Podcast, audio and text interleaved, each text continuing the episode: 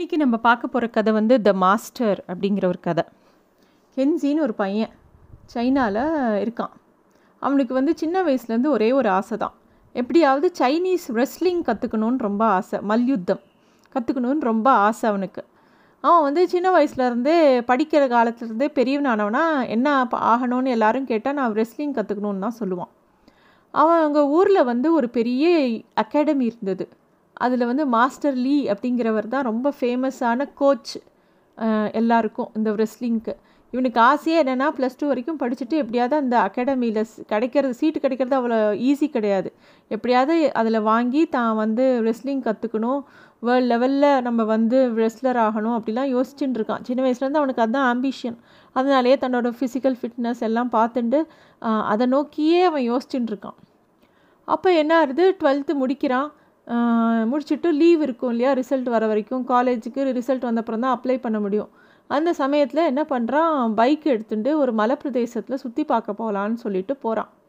போகும்போது ஜாலியாக சந்தோஷமாக போகிறான். போயிட்டு நல்லா சுற்றி பார்த்துட்டு திரும்பி வரான்.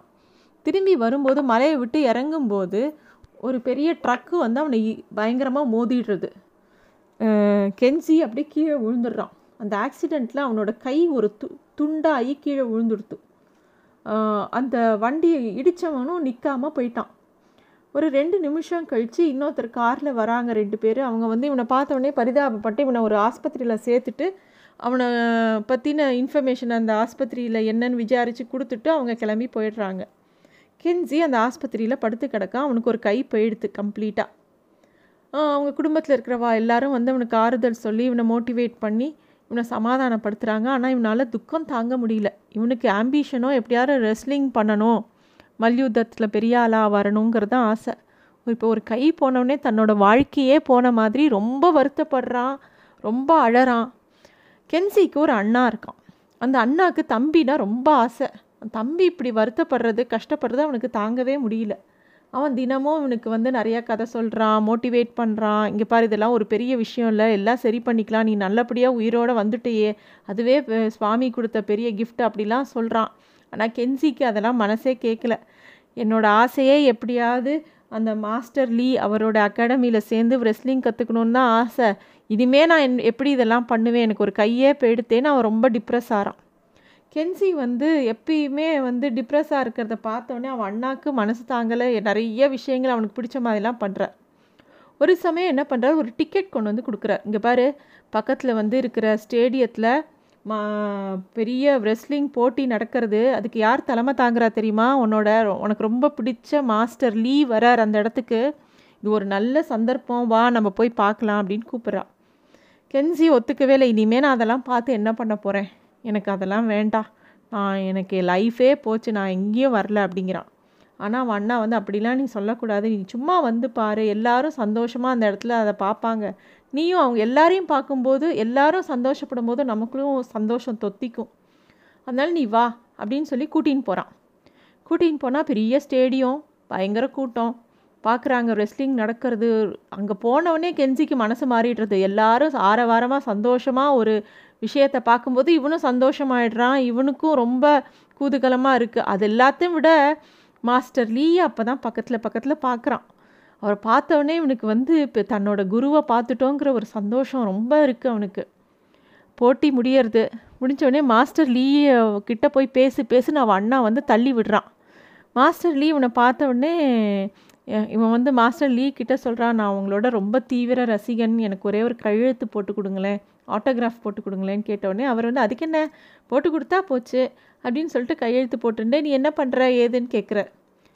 இவன் சொல்கிறான், கென்ஜி சொல்கிறான், இந்த மாதிரி நான் வந்து சின்ன வயசுலேருந்து எப்படியாவது நான் ரெஸ்லிங் கற்றுக்கணுன்னு தான் எனக்கு ஆசை, நான் அதுக்கு உண்டான எல்லா விஷயங்களும் படிக்கணும்லாம் நான் நினச்சிட்டு இருந்தேன், டுவெல்த்து முடித்தோடனே உங்கள் அகாடமியில் தான் வந்து சேரணும்னு ஆசை, ஆனால் எனக்கு வந்து ஒரு ஆக்சிடெண்ட்டில் ஒரு கை போயிடுது, அதனால் நான் வந்து இனிமேல் உங்களுக்கு அப்ளை பண்ண முடியாதுன்னு நான் பேசாமல் இருக்கேன், ஆனால் எனக்கு உங்களை ரொம்ப பிடிக்கும் அப்படின்னு சொல்கிறான். அதுக்கு மாஸ்டர் லீ சொல்கிறார், நீயா எப்படி அப்படி முடிவு பண்ண, நாளைக்கு வந்து என்னை காலேஜில் பாரு, என் அகாடமியில் சேரு அப்படின்னு சொல்லிட்டு போய்ட்றார். லீயால் லீ அப்படி சொன்னது வந்து கென்ஜியால் அக்செப்டே பண்ண முடியல, அவனுக்கு நம்பவே முடியல. மாஸ்டர் லீயே வந்து என் காலேஜில் சேர்ந்துக்கோன்னு அவனுக்கு சீட்டு தரேன்னு சொல்கிறது வந்து அவனால் புரியவே இல்லை என்ன நடக்கிறதுன்னு. உடனே அவனோட அண்ணா வந்து, பத்தியா உனக்கு எவ்வளோ பெரிய ஆப்பர்ச்சுனிட்டி கிடச்சிருக்கு பாரு, இங்கே வரலைன்னா உனக்கு அது கிடச்சிருக்குமா, வா நாளைக்கே போகலான்னு சொல்லிட்டு மறுநாள் அந்த அகாடமிக்கு கூட்டின்னு போகிறான். கூட்டின்னு போய் அப்ளிகேஷன் ஃபார்ம் வாங்க போகும்போதே, நீங்கள் தான் கென்சியா, மாஸ்டர் லீ சொல்லியிருந்தார் நீங்கள் வருவீங்கன்னு, இந்தாங்க இந்த அப்ளிகேஷன் ஃபார்மை ஃபில் பண்ணிவிட்டு அங்கே பணத்தை கட்டிட்டு மாஸ்டர் லீயை போய் அவரோட கேபினில் பாருங்கள் அப்படின்னு சொல்லி அங்கே இருக்கிற அட்மின் அட்மினிஸ்ட்ரேஷன் ஆஃபீஸில் இருக்கிறவங்களே சொல்கிறாங்க. ரொம்ப ஆச்சரியமாக இருக்குது. கென்சி எதிர்பார்க்கவே இல்லை. நேராக மாஸ்டரோட ரூமுக்கு போகிறான். போனவுடனே, சேர்ந்துட்டியா நீ வந்து எல்லா பயிற்சியும் கூட இருந்து கிளாஸ் அட்டன் பண்ணப்போ எல்லா கிளாஸும் அட்டன் பண்ணு, தனியாக உனக்கு நான் ஒரு பக்கம் கோச் பண்ணுவேன், அந்த கிளாஸ்லாம் முடிச்சுட்டு டெய் தினமும் என்னை வந்து பாரு அப்படின்னு சொல்கிறார். இவனுக்கு ஒரே சந்தோஷம். ரெண்டு விஷயம் சந்தோஷம். ஒன்று வந்து அவன் நினை கிடைக்காது சீட்டே கிடைக்காதுன்னு இடத்துல சீட்டு கிடச்சிடுத்தோம். ரெண்டாவது, மாஸ்டர் லீயே நானே உன்னை வந்து கூட இருந்து பார்த்து தனியாக ட்ரெயின் பண்ணுறேன்னு சொல்கிறது வந்து ரொம்ப ஆச்சரியமாக இருக்குது. இவன் வந்து எல்லா கிளாஸும் அட்டன் பண்ணுறான். அப்புறம் தினமும் அவனோட மாஸ்டரோட டைம் ஸ்பெண்ட் பண்ணுறான். இவர் வந்து என்ன பண்ணுறாருனா, இவனோட உடம்புக்கு ஏற்ற மாதிரி அந்த பயிற்சியை கொடுக்க ஆரம்பிக்கிறார் மாஸ்டர் லீ. அப்போ வந்து ஒரு பர்டிகுலர் ஸ்டெப்பை சொல்லி கொடுத்து, இதே விஷயத்த ப்ராக்டிஸ் பண்ணு, வேறு நீ எதுவும் பண்ண வேணாம், இதை ஒன்று தான் நீ பண்ணணும் அப்படிங்கிறார். அவன் ப ப்ராக்டிஸ் பண்ணுறான். ஒரு வாரம் ப்ராக்டிஸ் பண்ணுறான். பண்ணிட்டு வந்து பண்ணிகிட்டு இருந்தேன் ஒரு வாரம் பண்ணேன்னா, ஒரு வாரம் இல்லை நான் சொல்கிற வரைக்கும் பண்ணி அதை தான் நீ பண்ணணும் அப்படிங்கிறார். ஒரு வாரம் ஒரு மாதம் ஆச்சு, ஒரு மாதம் ரெண்டு மாதம் ஆச்சு, ரெண்டு மாதம் ஆறு மாதம் ஆச்சு, பண்ணிகிட்டே இருக்கான். அவர் வந்து அதையே பண்ணின்னே சொல்லிகிட்டு இருக்கார். கிட்டத்தட்ட ஒரு வருஷமாக அவன் அதையே பண்ணிகிட்டு இருக்கான். அவங்க காலேஜில், அதாவது அவங்க அகாடமியில் வருஷா வருஷம் ஒரு விஷயம் பண்ணுவாங்க. அதாவது மாஸ்டர் லீ வந்து ஒரு ரெண்டு பேரை செலக்ட் பண்ணுவார். செலக்ட் பண்ணி அவங்க தான் வந்து வெளியில் இருக்கிற எல்லா டோர்னமெண்ட்லேயும் பாஸ் போய் பார்ட்டிசிபேட் பண்ணுவாங்க. எப்பயுமே இவங்க இதுலேருந்து செலக்ட் பண்ணுற ஆள் தான் எல்லாத்துலேயும் ஜெயிப்பான். அது மாதிரி செலக்ட் பண்ண போகிறாங்க. அந்த ஃபைனல் டே வருது, எல்லா ரெஸ்லர்ஸும் வர்றாங்க. யார் அந்த ரெண்டு பேர்னு யோசிக்கும்போது மாஸ்டர் லீ சொல்கிறார், நான் அது முடிவு பண்ணிட்டேன், போட்டியெலாம் இப்போ ஒன்றும் வைக்க வேணாம், யார் ரெண்டு பேர் வெளில போகிறாங்க, வெளில போய் எல்லாத்துலேயும் பார்ட்டிசிபேட் பண்ண போகிறாங்கன்னு நான் முடிவு பண்ணிட்டேன்னு சொல்லிட்டு இந்த பையன் கென்சியோட பேரை சொல்கிறார். கென்சியும் இன்னொரு பையன் பேர் சொல்கிறார். கென்சியால் நம்பவே முடியல. மாஸ்டர் வந்து அந்த ஒரு ஸ்டெப்பை தவிர வேறு எதுவுமே சொல்லி கொடுக்கல. இத்தனை பேர் நல்லா பண்ணுறவங்கள விட்டுட்டு தன் பேரை சொல்லிட்டாரே, என்னதுன்னு அவனுக்கு புரியவே இல்லை. இவனுக்கு வந்து பயங்கர ஆச்சரியமாகவும் இருக்குது, அதிர்ச்சியாகவும் இருக்குது. மாஸ்டர்கிட்ட போய் கேட்குறான், என்ன போய் என்ன போய் சொல்லியிருக்கீங்களே. ஆமாம் உன்னை தான் சொல்லியிருக்கேன், நீ தான் போய் சண்டை போட போகிற அப்படின்னு சொல்லிவிட்டு, அதுக்கு முன்னாடி ஒரு டெஸ்ட் இப்போ பார்த்துடலாம் அப்படின்னு சொல்லிட்டு, அந்த அகாடமிலேயே பெஸ்ட்டாக ரெசில் பண்ணக்கூடிய, பெஸ்ட்டாக சண்டை போடக்கூடிய மல்யுத்தனை கூப்பிட்டு இந்த கென்சியோட சண்டை போட வைக்கிறார். இவருக்கு சொல்லி கொடுத்த அந்த ஸ்டெப் என்னென்னா, எப்பயுமே இந்த சைனீஸ் ரெஸ்லிங்கில் என்னென்னா, ஒருத்தர் வந்து அந்த ஆப்போனண்ட்டை பிடிச்சி தரையோட தரையாக படுக்க வைக்கணும். படுக்க வச்சு ஒரு ஆறு செகண்ட் அப்படி இருந்தால் தான் அவன் ஜெயிச்சான்னு அர்த்தம். படுக்க வச்சு யார் படுக்க வச்சாங்களோ அவங்க தான் ஜெயிச்சாங்கன்னு அர்த்தம். எப்பயுமே இந்த ரெஸ்லர்ஸ்க்கு எப்படின்னா, எல்லாருக்கும் ரெண்டு கை இருக்கும். அவங்க பின்னாடி வழியாக முதுகு வழியாக ரெண்டு கையில் அண்டம் கொடுத்து அப்படி தான் படுக்க வைப்பாங்க. இப்போ கென்சிக்கு ஒரு கை இல்லை. இந்த புதுசாக ரெஸ்ல் பண்ணக்கூடியவனால் இந்த ரெண்டு கை இருந்தால் தான் இவனை ஹோல்டு பண்ண முடியும். இவனுக்கு ஒரு கை இல்லைங்கும்போது அவனுக்கு அந்த ஹோல்டே கிடைக்காது. அது அந்த அந்த இடத்துல அவன் கொஞ்சம் தடுமாறுவான். கண்டிப்பாக ஒரு ஆறு செகண்ட் அவனுக்கு தடுமாறுவான். அப்போ வந்து கென்சிக்கு அவர் சொல்லி கொடுத்த அந்த ஒரே பயிற்சி, ஒரு வருஷமாக பண்ண சொன்னார்ல, என்ன தெரியுமா, அப்படி அவன் தடுமாறும்போது அவனை குப்புற தள்ளி படுக்க வைக்கிறது தான். அது மட்டும்தான் அவர் சொல்லி கொடுத்துருக்கார். அதே மாதிரி இவன் தடுமாறுறான், இவன் அப்படியே குப்புற அடிக்க வச்சு அவனை படுக்க வச்சு இவன் ஜெயிச்சுட்றான்.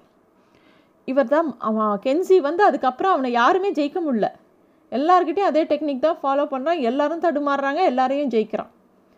அப்போ அவன் போய் மாஸ்டர் லீயை கையை பிடிச்சின்னு அழறான். மாஸ்டர் லீ சொல்கிறார், நான் உன்னோட குரு, உனக்கு என்ன தெரியும், உனக்கு என்ன பண்ணினா நீ ஜெயிப்பன்னு எனக்கு தெரியும். உனக்கு தேவை என் மேலே இருக்கிற ஒரே ஒரு பக்தியும் நம்பிக்கையும் தான். உனக்கு அந்த பக்தியும் நம்பிக்கையும் என் மேலே ரொம்ப ஜாஸ்தி இருந்தது. நான் சொன்னதை நீ அப்படியே கேட்ட, அதனால தான் நீ எல்லாத்துலேயும் ஜெயிக்கிற, இன்னும் நிறையா ஜெயிப்பேன்னு சொல்கிறார். ஒரு டீச்சருக்கு நன்னா தெரியும் ஒரு ஸ்டூடெண்ட்டுக்கு என்ன தேவை, அதை எப்படி சொல்லி கொடுத்தா அவனுக்கு புரியும், என்ன பண்ணினா அவன் நன்னா வருவாங்கிறது எல்லா டீச்சர்ஸ்க்கும் தெரியும், எல்லா குருக்களுக்கும் தெரியும். குழந்தைகள் அந்த டீச்சரை நம்பணும், பேரண்ட்ஸும் டீச்சரை நம்பணும்.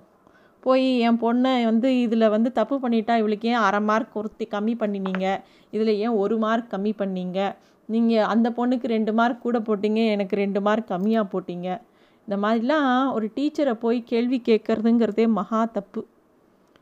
அந்த இது இந்த கதை எதுக்குன்னா, ஒரு குருவோட ஆசீர்வாதமும் குரு மேலே இருக்கிற நம்பிக்கையும் தான் அந்த வித்தையை பலிதமாக்கும். இது வந்து நம்ம புராண காலத்துலேயும் நிறைய கதைகளில் பார்ப்போம். குரு மேலே இருக்கிற பக்தி ஒன்று போதும் அந்த பாடம் பலிக்கிறதுக்கு. அதுக்காக தான் இந்த கதை, த மாஸ்டர். தேங்க்யூ.